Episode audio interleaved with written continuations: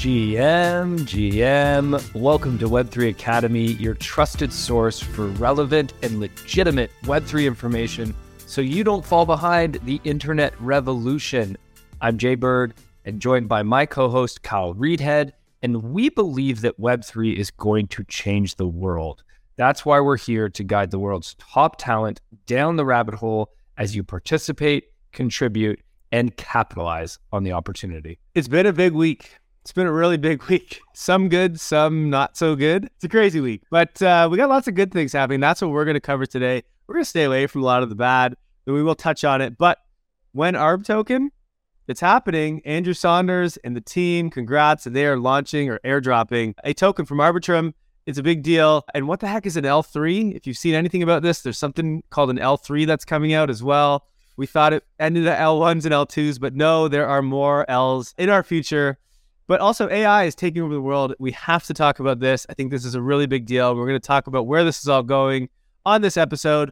Meta, Meta is sunsetting its NFTs. If you were playing around with NFTs on Instagram or I guess Facebook, they gone. See you later. And as usual, big news in Web3 gaming. Big news or like, I guess it's all news. It's not really ever big like this thing happened. It's big this thing's gonna happen. Anyway, we're gonna cover more of that as per usual.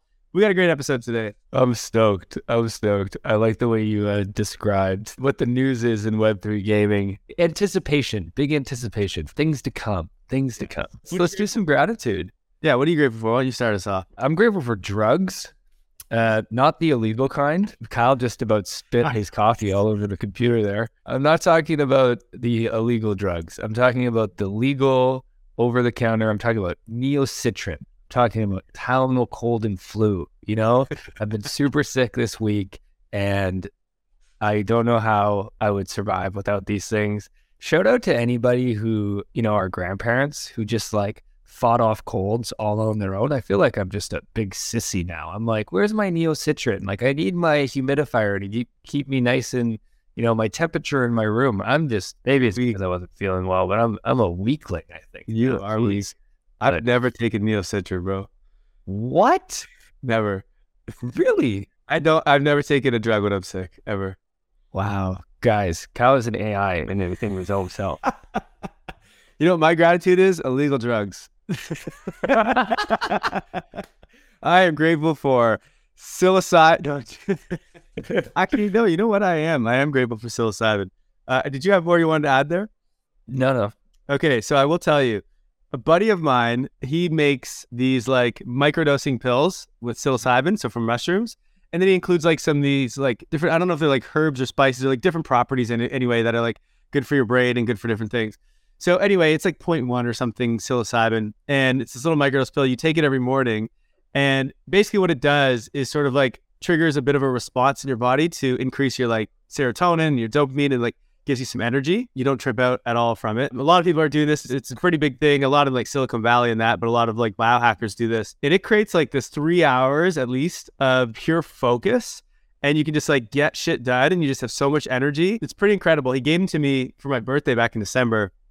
Funny birthday present. But I've been using them. I didn't use it today actually, but they're pretty awesome. I'm grateful for illegal drugs, which I think are going to become legal soon enough, at least in Canada. For, for sure for sure. I mean, they already are legal for like a lot of testing, right. psilocybin and various used to be illegal drugs. So, wow, there's a gratitude that did not expect it to go this direction.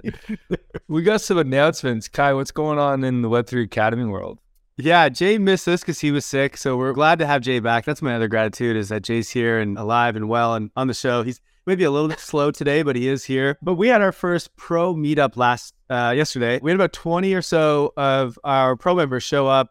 It was inside our Discord and the private channels, a token gated channel. It was awesome. It was so great to meet the 20 or so of you that came in. We got to learn who you guys were, you know, what you guys do, why you're part of Web3, why you're a part of Web3 Academy, and what you're doing here with Pro, and what you wanted from Pro. And so I got to just learn like who is it that's reading this stuff? What else can I do to support you guys? What other events, experiences, and things can we create? It was just incredible. So thank you everyone for showing up. Really, what I learned was it's a variety of people from all around the world who just love Web3. They want to stay in the forefront, and they're all doing really cool things, whether that's building businesses, whether they're founders, entrepreneurs, freelancers, designers. It was a mix of things, but ultimately everyone wanted the internet to become a better place for all of us to have digital rights, to seize the opportunity from this all, and to be a part of building and creating in the space. So it was really, really cool to meet all of you and really, really excited for that. We're going to have more in the future. If you're not yet a pro member, I highly recommend you do so because we are building one of the coolest communities, I think, in the space. Probably should have been my gratitude. I went the drug route. I don't know why, but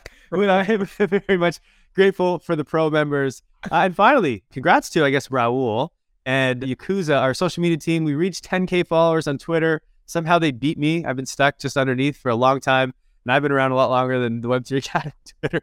So a little bit embarrassing, but uh, kudos to the Web3 Academy team and to everyone following us on Twitter. If you are not yet following us, go to at Web3 Academy with an underscore at the end. They're producing tons of amazing content over there. It's a lot of fun, cool memes, and just informative stuff. If you want to keep on the forefront, that, my friends, is the place to be. Okay, before we get into this episode, let's take a quick second to hear from our sponsors. The future of social media is here, and that future lives in Web3 on top of Lens Protocol. Web2 social platforms are broken and ripe for disruption. You see, the epicenter of social media is the creators, and yet they are the most neglected. Web2 platforms like Facebook, TikTok, and Instagram are all essentially robbing creators of their worth. Creators are a new type of entrepreneur, forming new types of businesses. Yet with Web2 platforms, creators don't own their content or their profiles, and that's their product and business. Instead, they are tied to the platforms they choose to create on. Well, just like how crypto is freeing us from banks, Web3 is freeing us from these centralized platforms. On Lens Protocol, creators own their content, own their profile, and even their social graph and followers in the form of NFTs. This allows you to move freely from one social application to another with your content, profile, and followers moving along with you. Lens Protocol enables self sovereignty for your social graph and interoperability across the internet. At Web3 Academy, we believe this is the future of social, and that's why we've partnered with Lens to ensure that the path of social media is heading in the right direction. Visit lens.xyz to learn more today. Friends, welcome back. It's time to get into this episode. It is Thursday as we record this. Friday, as most of you are probably listening to this, unless you're watching here live on Twitter or YouTube. What a freaking week it has been. If you were on Twitter or you saw what was going on this weekend, you would have a few more gray hairs like I do. USDC dropped from its peg and went down to like 88 cents over the weekend. Thankfully, within about 48 hours or so, it was back up to its peg and all was well.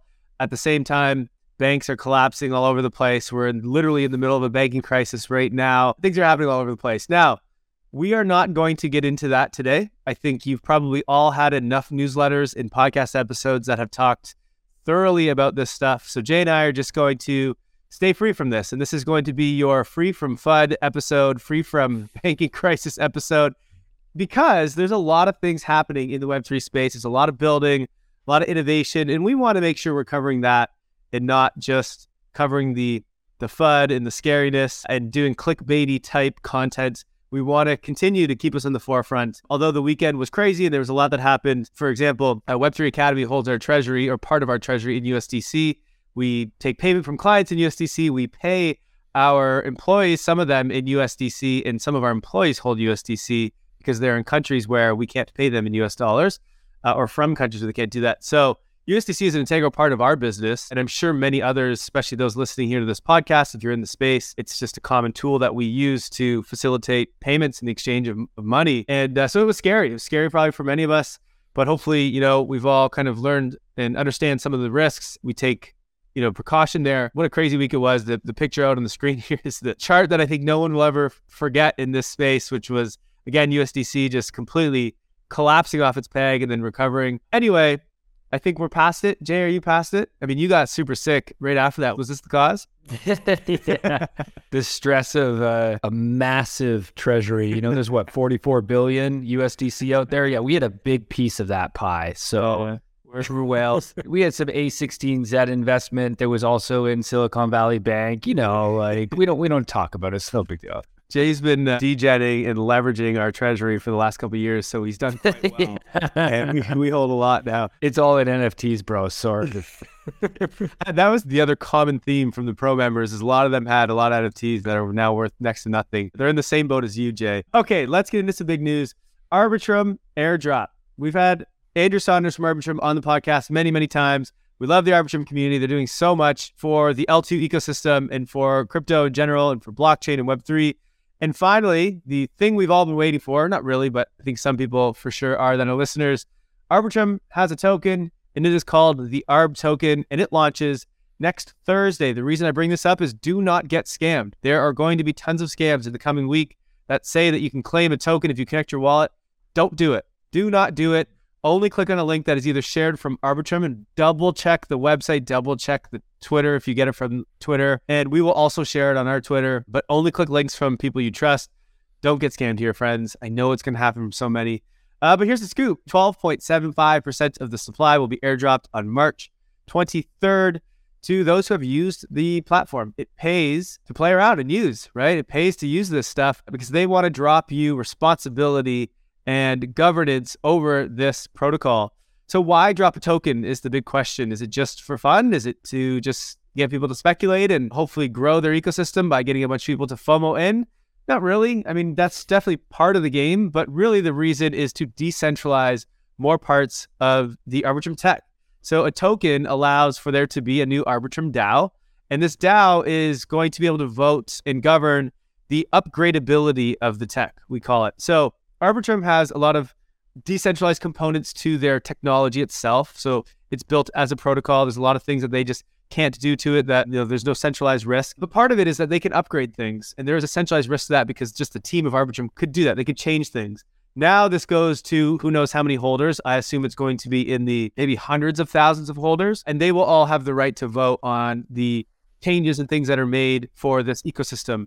So this is a big deal for those that are developing on the space. Now, of course, there's always speculators and stuff that'll hold on these tokens or dump them or whatever, people who use it. But really, this is important for all of the apps, the hundreds of apps that are being built on top of Arbitrum. Imagine Facebook, right? Or Instagram or whatever, where you build your business on if you're a creator or LinkedIn or any of these gaming protocols that you build your games on for Apple, right? And you're in the App Store. Imagine you get to vote on the direction that App Store goes, right? Or that Facebook goes. That's what this is doing for the hundreds of apps that are being built on Arbitrum. It's really, really cool. And this is why we love tokens. Well, this is one of the reasons why. And then I guess one other just piece of news to bring out here is it's not just a token they're launching. They've also launched something called Orbit, which is a layer three, or it's a technology to enable developers to launch customizable layer threes. And what the heck is a layer three? Hopefully, those listeners here already know what a layer two is. If not, I don't know where, but somewhere I have explained L2s many times in different podcasts. So scan through our old content, a layer three is basically an L2 of L2s. it's basically a roll up that rolls up transactions on top of Arbitrum at L2, which then rolls up transactions on the L1 of Ethereum. And why is this cool? Why is this important? More scalability, right? So the purpose of a roll up is that it gives something like 10x throughput as an L2, right? So an L2 is 10x that of an L1, at least. It could be much more depending on how well the tech goes. Well, if you think about an L3, that's 10x the throughput of an L2. And so what we have here is a 100x throughput. An L3 is now a 100x throughput of an L1. And by throughput, I mean how many transactions can occur within a certain second on a blockchain. And so when you think of scalability, this creates unbelievable orders of magnitudes more scalability. This is a really big deal, at least for developers but it's a really big deal for all of us users as well because it's going to make the cost of transacting essentially nothing. So this will be the future, and Ethereum continues to get pushed down the tech stack. And so, really, really cool. Anything you want to add to that, Jay? Two things I want to add on the L3 on Arbitrum Orbit. We need to get to the point where you can interact with crypto or NFTs, where you can interact with the blockchain in like milliseconds because that is going to be faster than our existing systems, our existing rails. Like you should be able to go into a store and purchase something using crypto this down the road and boom, it's done. It's faster than using your credit card right now. And that's exactly what this Arbitrum Orbit will allow is that much faster transaction speed. And as you said, at a much lower cost as well. Right. And one thing to add is for those listening that you're like, okay, do people care about L2s and L3s and blah, blah, blah? Like, no, they don't. And they won't. At least the mainstream won't. We will, and we do because we're nerds and we're early and we're on the forefront and we want to get this stuff and make sure it's built right. But in the future, no one will know that they're on an L3 or an L2 or an L1 or whatever It'll just all happen in the app, and we won't even think about this stuff. But we're at the phase where we're still building the underlying infrastructure of digital rights, and that's what blockchains enable. So we're going to talk about this stuff because it's fun. And then I just want to go back to this airdrop. We should be massively celebrating things like this. Like Right. this is huge. People look at this and they think huge because the money, right? Everyone's like, "Oh my gosh, there's an airdrop. I've used Arbitrum. I'm going to get a whole bunch of tokens. I'm going to make a bunch of money." Like that's the splashy headline. That's the link that everyone's clicking. But what this is really about is decentralization. And we know that we have a problem with our current internet. It is too centralized. And when a company like Arbitrum decides to decentralize, we need to frickin' celebrate that in a massive way because this is us creating a better future for our kids, for our world, for our companies, for our creators, for everybody to be able to interact with the internet in a much more decentralized way.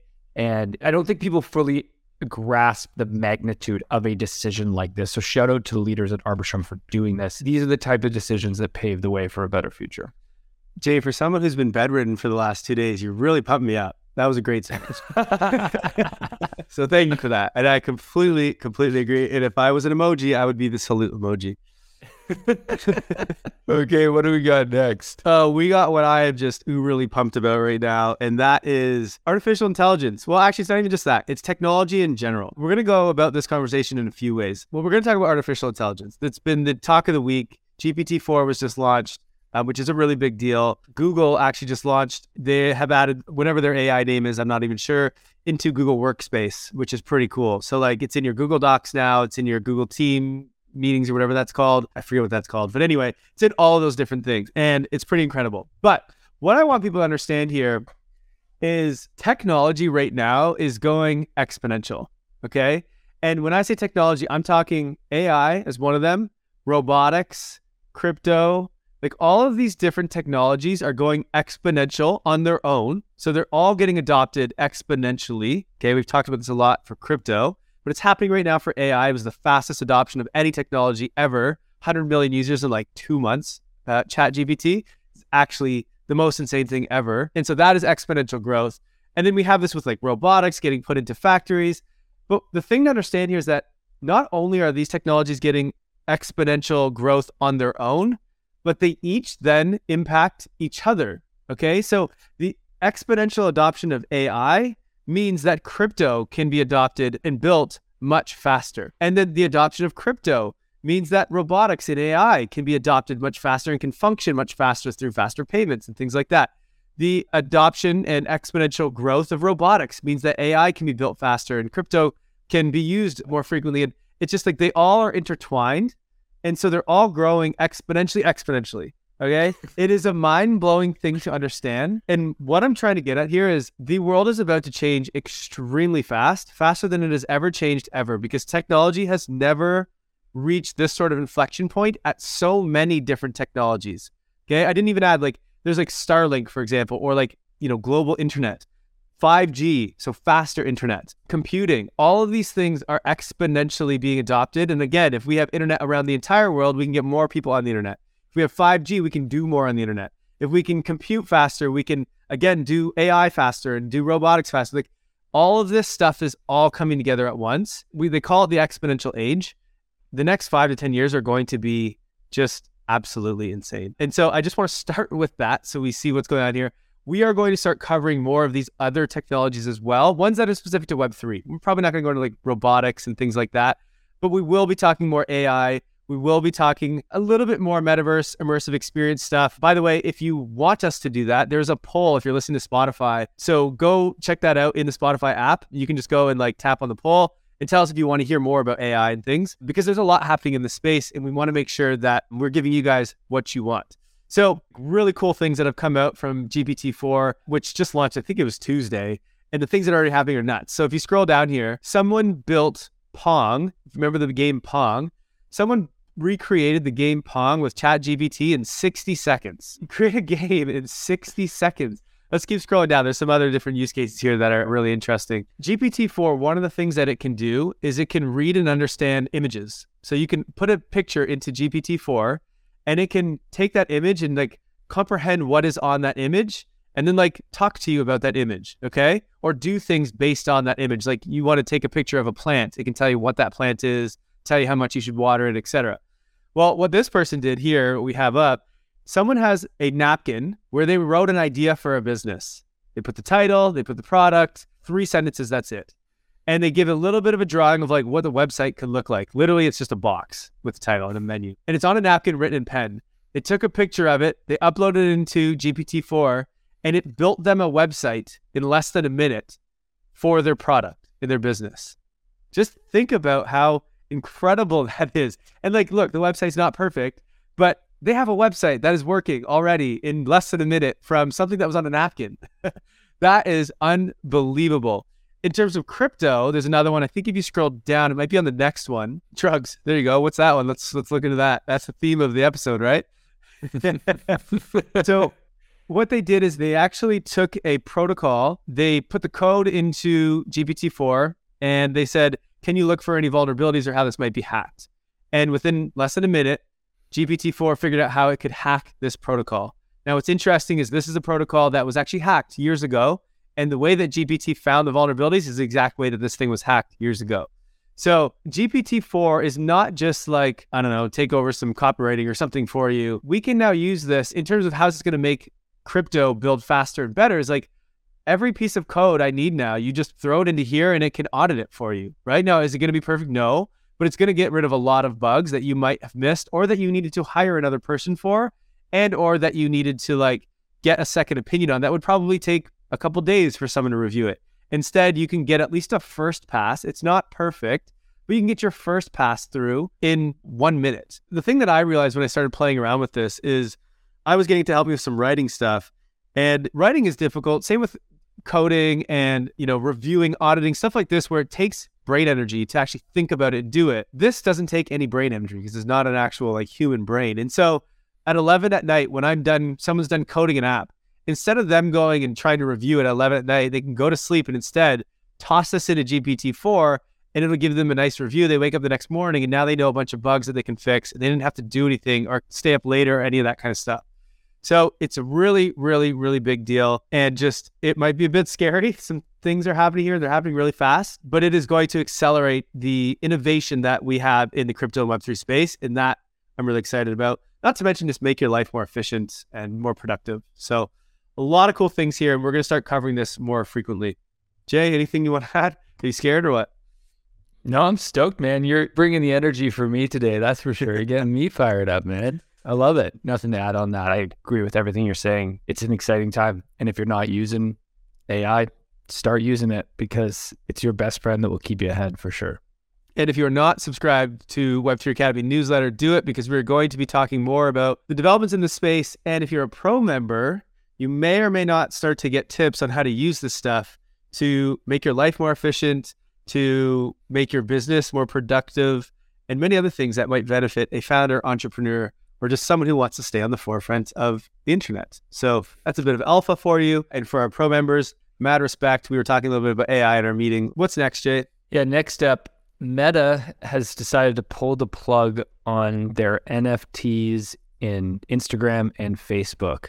So we got a announcement from Stephane Kasriel, I think is how you say his last name. He's the commerce and fintech lead at Meta. And essentially he's saying that they are winding down digital collectibles, which are NFTs, to focus on other ways to support creators, people, and businesses. So they just launched this 10 months ago, and now they're winding it down.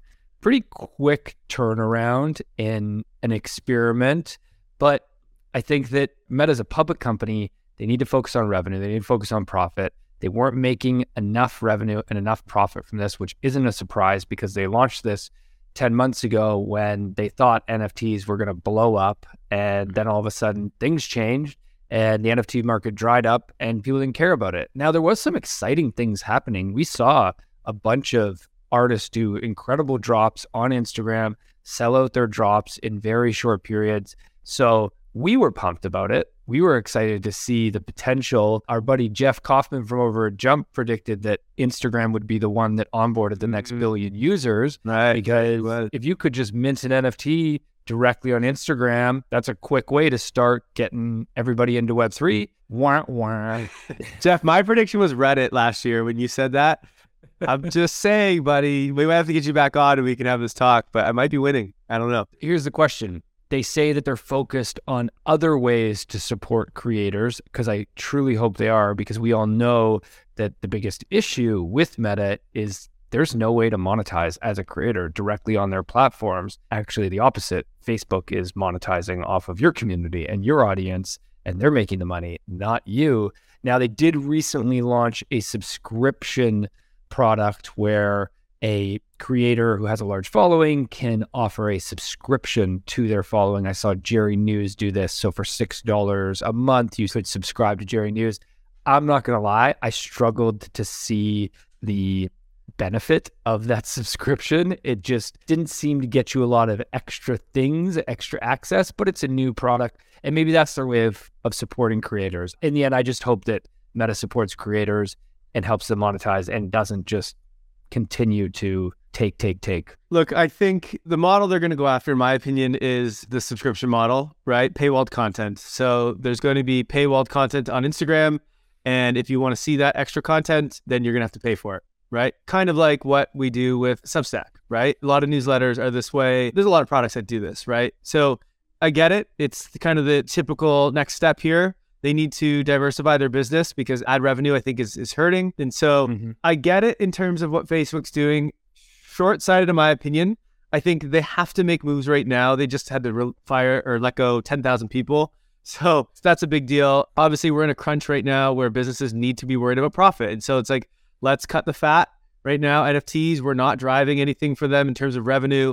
Probably was taking a lot of resources. Maybe Apple was playing a role here because they don't want NFTs in their platforms. And so maybe there was some pushback there. And so that was costing, again, extra resources. I'm not quite sure. That's just pure speculation, uh, but maybe. But ultimately, they think that doing subscriptions is a better option. Look, it'll probably work in the short term. That's just what people are used to. So it does kind of make sense. The only thing I would say is it's a short term move because it is so obviously going that content is going to be put on the blockchain. That content is going to be in the form of a non fungible token for many reasons. One, it opens up more opportunities to monetize, right? And kind of freedom to monetize. It opens up interoperability to bring your content across different platforms. So we've seen this in Lens, both of those things playing out. It gives rights to your content, which of course creators are going to want. More and more creators are realizing this. So like for sure, this is the way it goes. Does it happen now? I don't know how long this takes. Does it happen on Instagram? Looks like no, but it's going to happen. I can tell you that.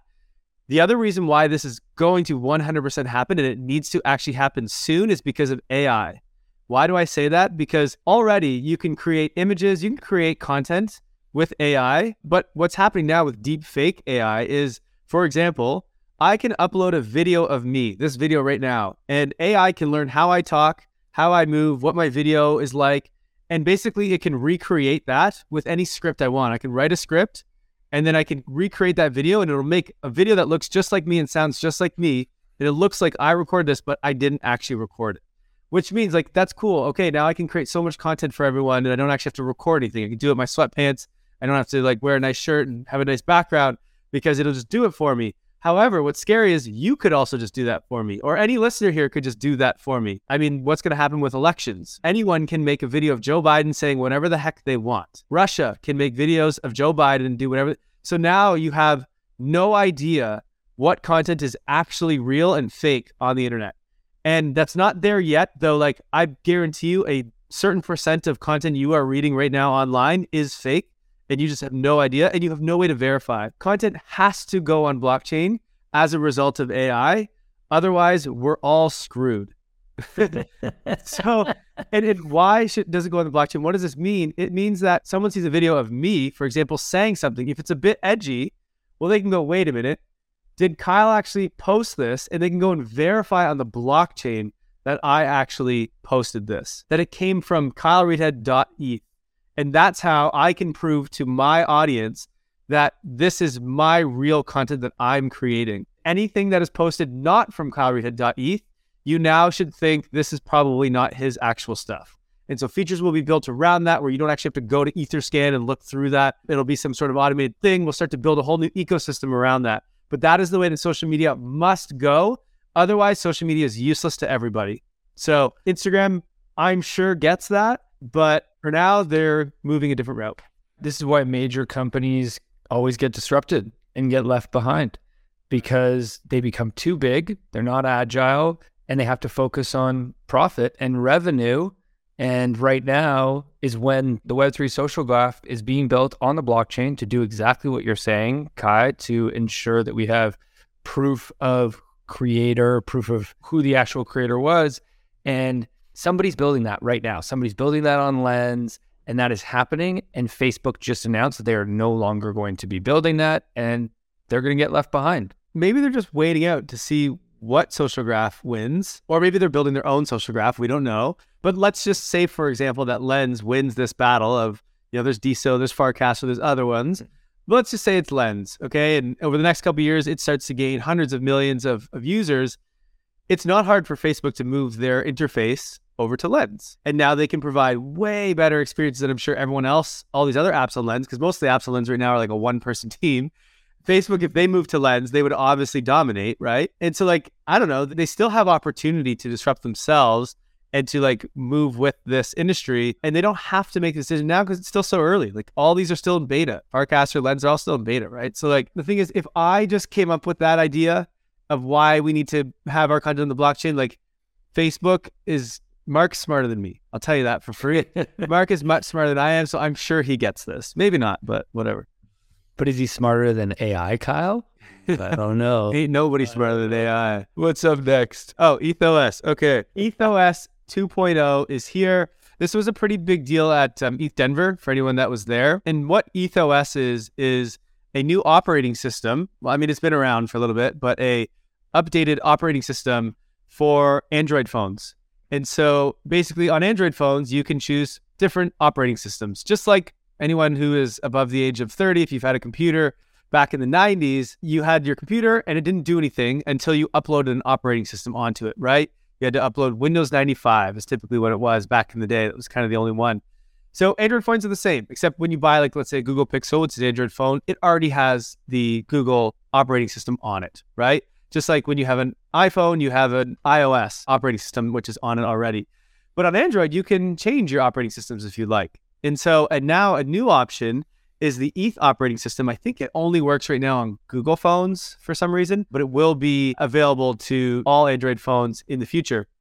Now, what does this OS do? It is essentially an OS which is native for Web3 features.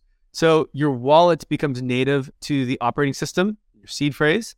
But what this does is it gives you a native Web3 browser, okay, which allows you to interact directly with Web3 apps with no issues there is a app store called the Aura App Store, which allows you to download normal Web 2 apps, like let's say Discord, Twitter, etc., and also any Web 3 app, like the new Uniswap wallet that we talked about last week, or OpenSea, etc. And on those apps, there are no 30% fees. And so those apps can function just like they do on desktop, how we currently use them, or like in a browser. And so now you can have a Web3 native experience on your phone without all the bullshit that Apple brings along with it. And I don't know if Google is bringing this stuff along with it too, but that is really cool. It also has other cool features. When you start to have native Web3 features, you can have things like NFT to mint app, meaning you can take a picture and it immediately just mints it as an NFT. We talked about this with Solana mobile phone. Now this can be done through your Android device on ETH OS. It has XMTP messaging native to the phone. So we had the founder of XMTP on the podcast, and we talked about this sort of decentralized messaging platform that connects a lot of the Web3 apps.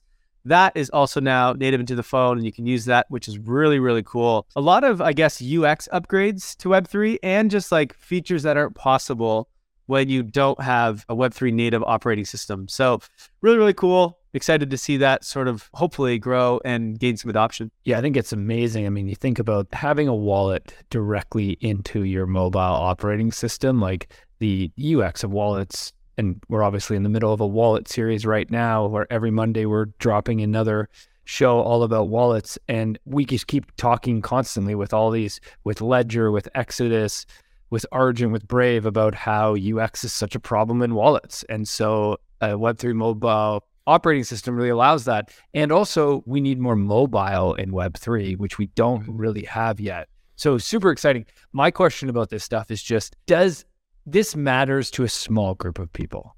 Yeah. Not many people are going to adopt and use this. Definitely not mainstream. Mainstream is not the type of person that's going to go download a new operating system on their Google phone, right? Most mainstream mostly has Apple phones. So I guess really exciting innovation, but this isn't the innovation that's going to push it mainstream. This is the innovation that is like the step before mainstream where somebody sees this, they use this new OS, and then maybe somebody at Apple is like, okay, how do we integrate this into our phone? Or somebody at another company that can make the mainstream move or the use cases on Web3 become so good. This is how Web3 adoption will come no matter what. This is what happened with ChatGPT as well. It's like, is so good. It changes our lives for the better so much that I have to use it. And it does not matter what I have to do to get it. The internet was this, right?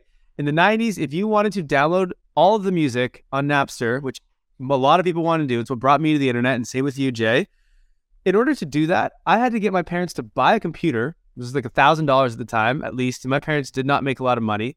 They had to get the internet hooked up physically in our home. If we wanted to use the internet, we couldn't use our phone, which was the main way that we communicated back then. Then I had to get an operating system, right? Microsoft, and go and buy a disk, put it in my computer. I think at the time it was a floppy disk. Upload this operating system, install it. Then I had to figure out a way to get like Internet Explorer button on my desktop click on that, get into the internet. Then I had to go and find out how to download Napster. And then I could finally use this thing, which was also terrible and took hours to download music. The worst UX ever. Okay. Not even close to the Web3 problems. Mm-hmm. And yet we did it. Why? Because it made our lives so much better. And so the only way that Web3 really gains adoption is the same thing. It has to make our lives better. And right now, it just doesn't do that yet for most people. In emerging markets, it 100% does that people who are using USDC or other cryptocurrencies that just like their currencies are inflating away. So they have to use these kind of things. It's the only way that they can keep value, right? Or send value back to their family without ridiculous fees. like in that instance, it's made their life so much better that they don't care what the UX is. They're going to use it regardless.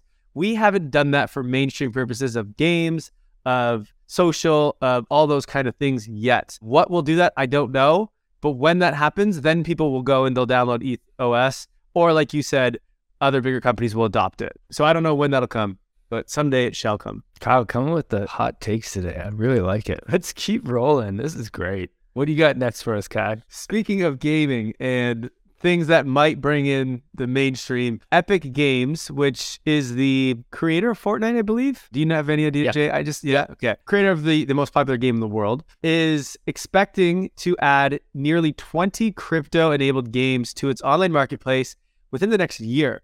Now, this is not Epic Games building these games specifically.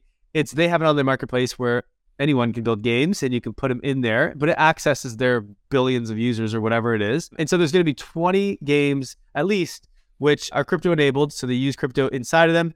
Maybe one is GTA, which we've talked about a couple times. Maybe. Mm-hmm. I don't know. I have no idea if GTA is even in Epic Games, but five of them are already ready in some capacity. They're either in beta or like ready to go live. And so more will be coming, which is a big deal. We've also seen Unity that we talked about a couple weeks ago, which has opened up Web3 features to all of their developers and all of their games. So I think the race to bring digital rights and digital ownership to gaming is happening right now. And that is a really big deal because gamers, these younger, well, they're not all young, but a lot of them are young, they get digital goods. They already buy things, they already live in the metaverse. This is their world. And so once they have the ability to actually own and trade and create value from this stuff, it's going to be a game changer and this will just be the thing that onboards many many of them. So that's really cool. There's also some like speculation around epic games creating a wallet like to allow us to like integrate with this stuff and make it more native to the epic games experience but i don't know any details about that. That's just kind of a rumor at the moment. So i don't know. It's coming. It feels like the song that we've been singing over and over and over again of Web3 gaming is here. It's coming. Here it is. Another announcement. And it's true because it takes a long time to build good games. So it makes sense. but it is, I feel like every week we have a Web3 gaming announcement, but yet at the same time, everyone's like, show me the Web3 game that everyone's playing and cares about. It's not there yet. So exciting things on the tech side. The builders are building, the games are coming.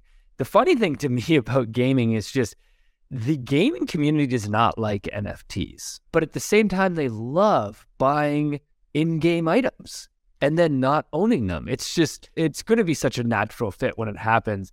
It's just the media really has made gamers hate NFTs because they hate the word NFT, which is why we always say don't use crypto or blockchain or Web3 lingo when you are launching your product. It's not even that. It's again, just games haven't created a good enough experience with NFTs. The moment that you can take your thing that you won or wear and move it into another game, they're all going to go, whoa, mm. like what? This is insane. And they're all going to love it. And it's going to be a bull market in the gaming space. But again, those experiences aren't there. And so right now, like, what can you do with NFTs? You can speculate on a couple monkeys. Who gives a shit? I don't blame them. You know what I mean? Like, I don't want these stupid monkey pictures in my fucking game. Of course they don't like it, but once the use case is there for them, they're all going to love it. Someone's got to crack that code. Someone will. And uh, I think it'll happen sooner or later. So that's cool. I agree. Okay, next up, Audius re- releases token gated content feature. So we've talked about Audius a few times in the newsletter and on the show. Audius is basically a Web3 version of Spotify. So it's a music listening app, except it's built on Web3 Rails. So creators get paid out in Audius token based upon the number of listens they get, and fans get to support their creators directly by listening and engaging with the music. And now, just a few weeks after Spotify announced that they did this, Audius was quick to follow suit. So, what this allows is a NFT community can have gated content for their fans. So either an artist could do this, a musician, I should say. When I say artist, I mean a musician could do this, or Bored Ape Yacht Club could do this. They could say, hey, we've partnered with these musicians, and the only way you can access these songs is by owning our NFT. So we talk about this all the time. What blockchain enables is more access for your fans to you, directly to you as the creator.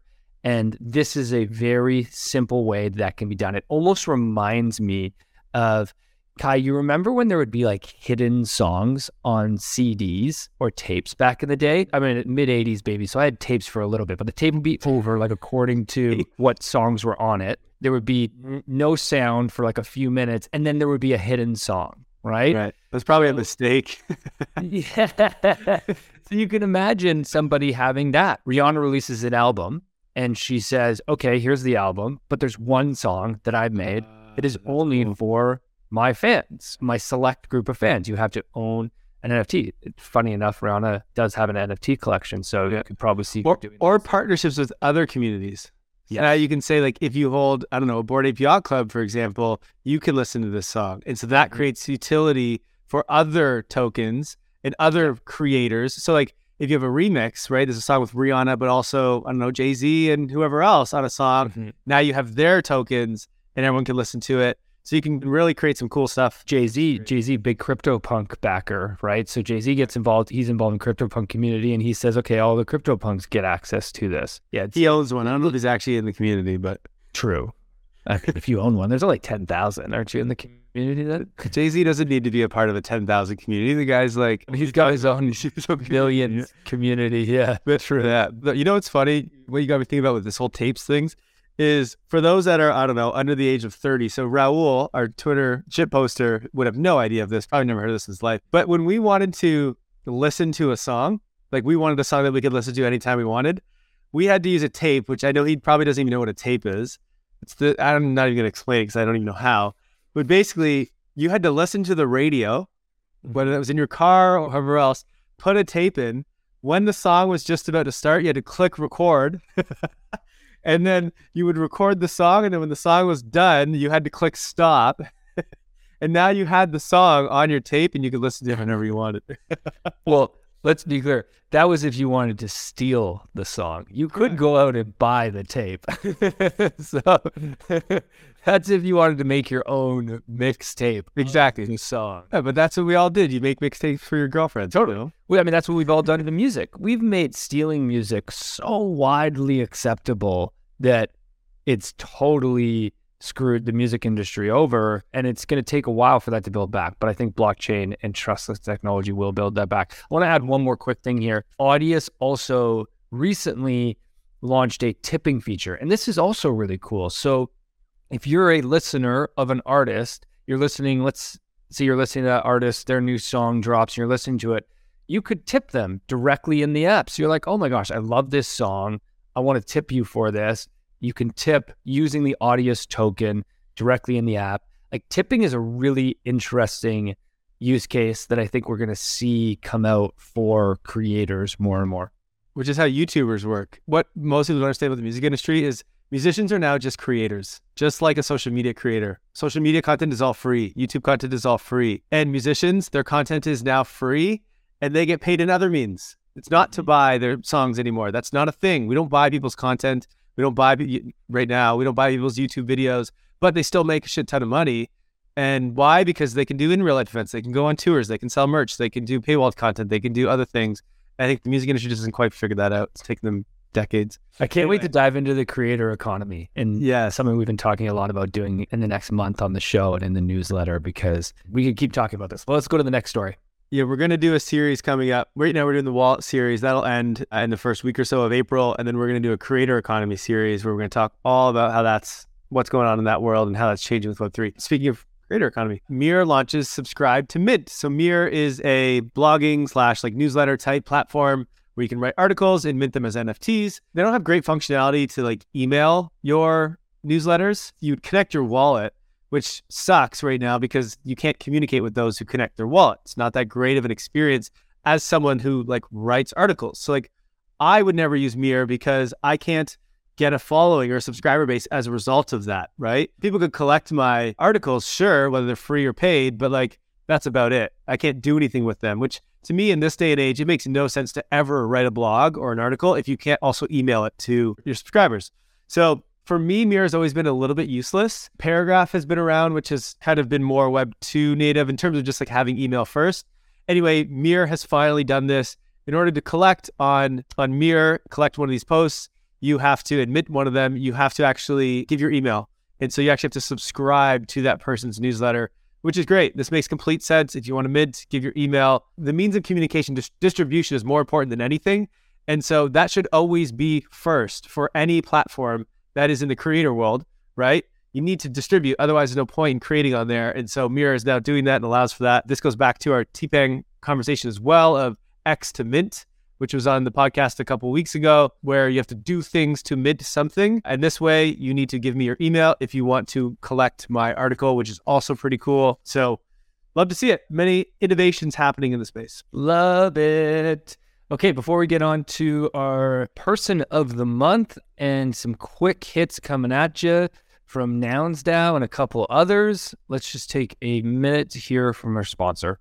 Shared ownership is revolutionizing the way we think of digital ownership. Did you know that you can benefit from the utility of a Bored Ape Yacht Club, CryptoPunk, or Azuki without actually spending tens of thousands of dollars to buy it? How? By buying an access key to the asset. You see, with SegMint, you can now buy and hold parts of an expensive NFT and share in its ownership and utility, like airdrops or exclusive access. As an owner of a high profile NFT, you can distribute ownership with access keys and create liquidity for yourself. It's a win win win situation. Plus, the ownership and transfer of these keys are managed on chain, which ensures transparency and security. Now, we want the Web3 Academy community to be on the forefront of this new wave of NFT utility, which is why we partner with SegMint, a non custodial NFT platform set to launch in Q3 of this year. SegMint aims to allow users to easily create access keys and share ownership of NFTs with other friends and community members. The team is going through their beta release soon and has opened up their waitlist for Web3 Academy listeners. If you want to stay on the forefront of Web3, sign up for SegMint's waitlist today with the link in the show notes below. Shared ownership is a game changer, and we want you to be there first. All right, welcome back. It's time for the Web3 Person of the Month. We had a great showdown this month. We had Jonathan or Jonathan. He's from Sweden, so his name is difficult to pronounce. So he's from the Phaver team. We had Vitalik, Vitalik Buterin on the list. We had Punk6529, and we had Roneil, the founder of Audius. And Jonathan from Phaver ran away with this one. Hold on, is he Swedish or Finnish? I think he's Finnish. Was he Finnish? I think so, but I could be wrong. But I just want to make sure that we. I don't know. My apologies. This is a classic, like how being Canadian, we always get called American. You know, the Nordic countries, unfortunately, all get blended together. He's from a Nordic country. Great showdown. We had over 900 votes. Did this get botted or or something? Like, this is the most votes we've ever had by far. And Jonathan ran away with this with over 86% of the votes, beating out Vitalik and Punk 6529. I mean, that's serious competition to beat out. But let me tell you a bit why Jonathan won and why we picked him. Jonathan's creator of Phaver. Now, Phaver is one of the biggest apps built on Lens Protocol. And why we love Phaver is because you can easily download it to your Android or your Apple phone, and it works on mobile and it gets you into decentralized social. The easiest way, really, one of the easiest mobile apps to get you into decentralized social. And you can use it without having a Lens profile. So make sure you go check out Phaver and sign up. Also, go back. We had Jonathan on the podcast back in September. He told a story of why he was inspired to start Phaver. And it was because his grandma basically got rugged by Facebook because when she set up her Facebook account, she put in her wrong age and then it didn't enable her to use Facebook in the way that a grandma would want to use Facebook to see photos of her grandchildren. It inspired him to get involved in decentralized social, which we're super excited about. So, Jonathan, thanks for being a great builder. Congrats on the win. And yeah, just running away with a steep competition this week. That's that lens community. That's right. First up, Vitalik on a date. Sell it all, my friends. Sell it all. He's gone. He's moved on. He no longer cares about Ethereum or our bags. He cares about whoever this female is in the picture. I actually don't even know if it's female, but whoever this human is, I don't even know if it's a human actually. whoever this thing is at the table, Vitalik is gone. He's out, and I wish him the best in his relationship. But uh, I'm out. I'm selling it all too because without Vitalik, we are no longer. Who are we really? anyway, this thing just made it viral all over Twitter, and if that was hilarious, everyone was just like, "Uh oh, it's over." I feel bad for Vitalik though. Like, Poor guy. for some Poor guy. like, Can't he order even some sushi or something, or Yeah. and he can't even do that without getting a picture and going viral on Twitter. But we love you, Vitalik. Okay, Nouns DAO has a film or is making a film. What's going on? Yeah, so Nouns DAO, which is one of the largest DAOs in the space, it's built off the Nouns NFT collection. One noun mints every day for the rest of time. They have announced that they are going to make a feature length movie. And what's so cool about this is we don't talk enough about the power of DAOs to fund projects. So the way this works is somebody from within DAO put up a proposal and said, Hey, I want to make a feature length movie. They actually made a short film that's about two minutes. I wouldn't even call it film. They made a two minute video showing what they could make. And the proposal passed. They got $125,000 in funding. And now they go get to make a movie. Now, $125,000 isn't exactly a lot of money to make a movie. So it's pretty light on the funding side. But that's because if you own a noun and you have governance as part of Nouns DAO, you're not going to vote to give millions of dollars of your treasury to make a movie. You're going to vote to give a small amount to see how it goes. So they're giving 125,000. The idea is what they're going to do. So they're not making a feature length film. They're going to make a short film that could be expanded like a pilot basically, like the way you make a pilot for a TV show and it could be expanded into something longer if it catches, if it goes, if people like it. I mean, it makes tons of sense to me. The one thing I will say about nouns is not only are they a great community, those nouns glasses have real brand potential. They have that feeling that the Nike swoosh has or the Adidas logos has. They are a logo that could become ubiquitous and spread across the globe. So, uh, really exciting to see. Shout out nouns. Excited to see your film. Next up, People DAO lose 120,000 via a Google Sheet hack. Oddly, around the same amount that Nouns DAO just funded for their film. This is kind of I mean, it's hilarious actually, but really sucks for whoever was the one in charge of finances at People DAO.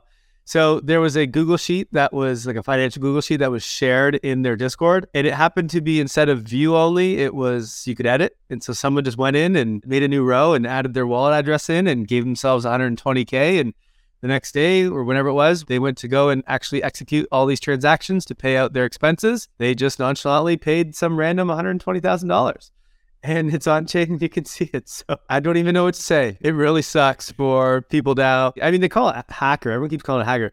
This is not a hacker. This was just someone who saw an opportunity, typed a couple words in on their keyboard, and got 120k for it. So honestly, kudos to you. That's hilarious. And like, why not take the shot? There was a good chance the person was just going to go delete that. I don't know. I mean, I hope they give it back. Come on. I, yeah, Now, like, Agree. You know, But I'd just take a cut. I would take a cut. I'd give it back, but I'd take at least a 10% for a stupidity ah, fee.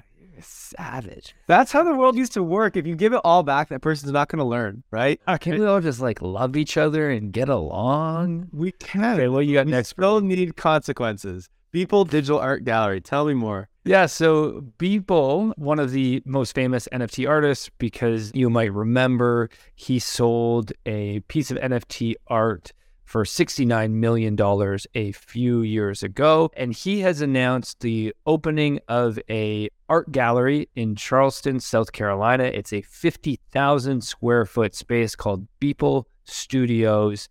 And it's going to be a space where artists can come and create art. There's going to be a gallery. So it's a full, immersive, multifunctional space that is really going to push the space forward. Why I love this is A, Beeple is an awesome artist. He first became famous because he started making a piece of digital art every day and he did it every day for 5000 days. And that's actually what the piece that sold for 69 million dollars of. It is a collage of every single of his 5000 pieces. But he's just a fascinating character because he was an artist first and then found digital and found NFTs and now he's become this incredible spokesperson for the Web3 and NFT community.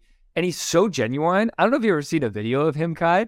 This guy's not like some polished creator. Like he goes live on his Instagram and he's like, oh my gosh, there's 1,200 people on here watching me. What's up, everybody? How you doing? Like he's the most casual, authentic person. Love the guy. Great leader in the space would love to go to South Carolina to check out Beeple Studios. If you're around there, make sure you go check it out. All right, next up, last one. Doodles is no longer an NFT project. All right. Prepare for rant. This guy just started going wild on Twitter today. Poopie, who I believe is the founder of Doodles. Is that correct? Mhm.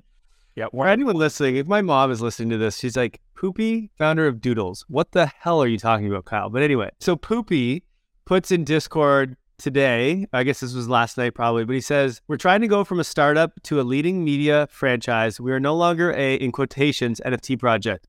The more time, money, resources we invest in following the latest build in public, in quotations, trends that fuel speculation, the less we have to achieve our long term vision. We are not going to spend any resources appeasing those with financial motivations we never have and never will. If we are going to focus energy on any group of people, it will absolutely be our most loyal collectors. When I read this, I go, great.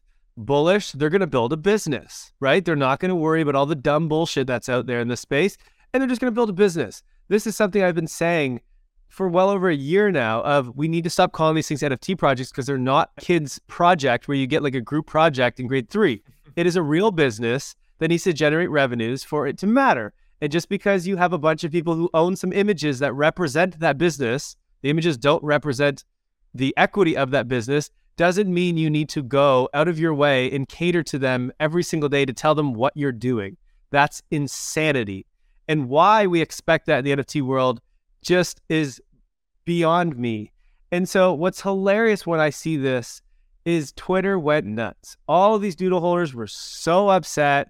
Everyone saying it's going to tank the price and they're no longer bullish on doodles and they don't think that this is fair and blah, blah, blah, blah, blah. And all I have to say is go cry me a river And thank God, Doodles, that you are true business people and you're going to actually just focus on building a business because that's all that matters. And you know what? If the business succeeds, your 10K NFT project, those NFTs that represent the business will probably do quite well. But if the business does not succeed, if they go bankrupt, your NFT images, okay, your JPEGs will go to zero. I promise you that, okay? The only thing that matters to you is if that business does well. And if you're not even involved in the business, you shouldn't have a say. You don't own equity in this business. Why do they need to come and update you every single day so that you know if you should buy or sell or hold onto your NFT? It's insanity. And I think kudos and so much respect to Poopie though it's hard to do that when your name is Poopie because they're just like they, see this as a business, an opportunity. They're just going to go treat it as a business, which they should do. I don't know. For the rest of the people that just like can't wrap their heads around that and are like, oh my god, it's not a project. Leave, please. Sell your token and move on or something. I don't know. It has not crashed the floor price, but is now 3.5 ETH. It's wow. Much it was like eight or nine the other. I was looking a couple weeks ago because I was like, maybe I want to get a doodles. I, I like them, and it was quite. You say not financial advice, but what a time to buy a doodle. The best line I heard was, "What a time to buy a doodle." Hold on, I want to get that T-shirt. so, what a time to be alive. What a time to buy a doodle. That is incredible. Luca Netz, who is the owner of Pudgy Penguins, he bought Pudgy Penguins, the NFT collection, for $2.5 million about a year ago or something like that. He was recently on uh, Overpriced JPEGs, Carly Reilly, friend of the show. Great episode. Go check it out. And he talked about what it's like to run a NFT project. I'm putting NFT project in air quotes. It's like having a public company and a startup at the same time which is mm. just the worst combination. You know, if you're in startup mode, you need to be agile, you need to be making decisions fast, you need to take big risks, and you need to move quickly.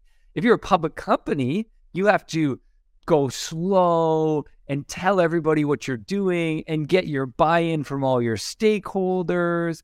And now, Kyle's right. These NFT projects are not public companies. That's not what this is, is. Ownership of an NFT does not give you equity in that project. But that's essentially what most NFT owners act like. They act like, oh, I own equity in this project. So you must tell me what you're doing. You must build in public.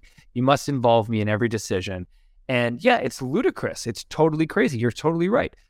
Trust the founders to go build a project and the value will flow back to you. I don't know how. And the yes, the framework is new and there is no model for how value will flow back to the original NFT holders.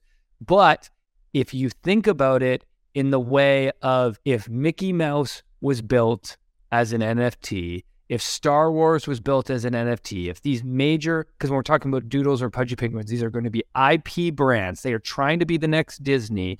If Disney had built their original IP of, say, it was a Marvel character or a Star Wars character or Mickey Mouse, if those had been NFTs in the beginning, those NFTs will be worth a lot of money. And not only that, so you said what the requirements are of the business, like go be a startup, go act fast, do these things.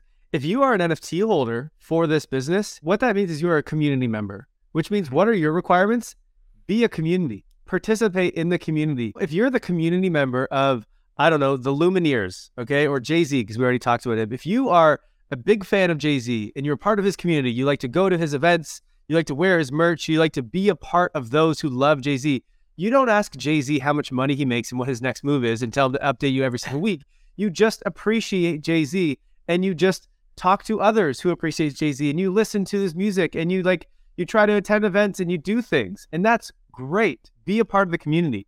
If you are not a part of the community, sell your friggin' NFT because that's what an NFT represents. It's ownership in the community not the business. You know what I mean? You're just so lucky that you happen to be a part of a community in this new invention, this new idea of community that you can own, where they can start to create more utility and actually give you access to events and all these things, which Jay Z cannot do for his community currently. I don't know. Check yourself before you wreck yourself. This is why I said that, and I haven't sold all my NFTs by any means, but I am seriously considering selling all my NFTs and just getting back into ETH because I know where ETH is going. I can see the path there. NFTs, I can see it if you want to be an involved member of a community, but as a speculative asset, Who knows? By the way, I think you need to rephrase your word there. NFT is a very broad word to use. He means Yeah. PFP collections, community based NFTs. Okay. Is what Jay, well, I don't even know, but is what Jay should be referring to. There is a whole vast other world of NFTs. We think NFTs are the future. We are very bullish on NFTs, specifically these community based NFTs. We don't know which ones are going to succeed and which ones are not. And I mean the ones that I speculated on. That's what I mean. right, right, right. I mean the ones that I bought to make money. I didn't necessarily buy them to be in the community. I bought them to make money. That was a bad idea.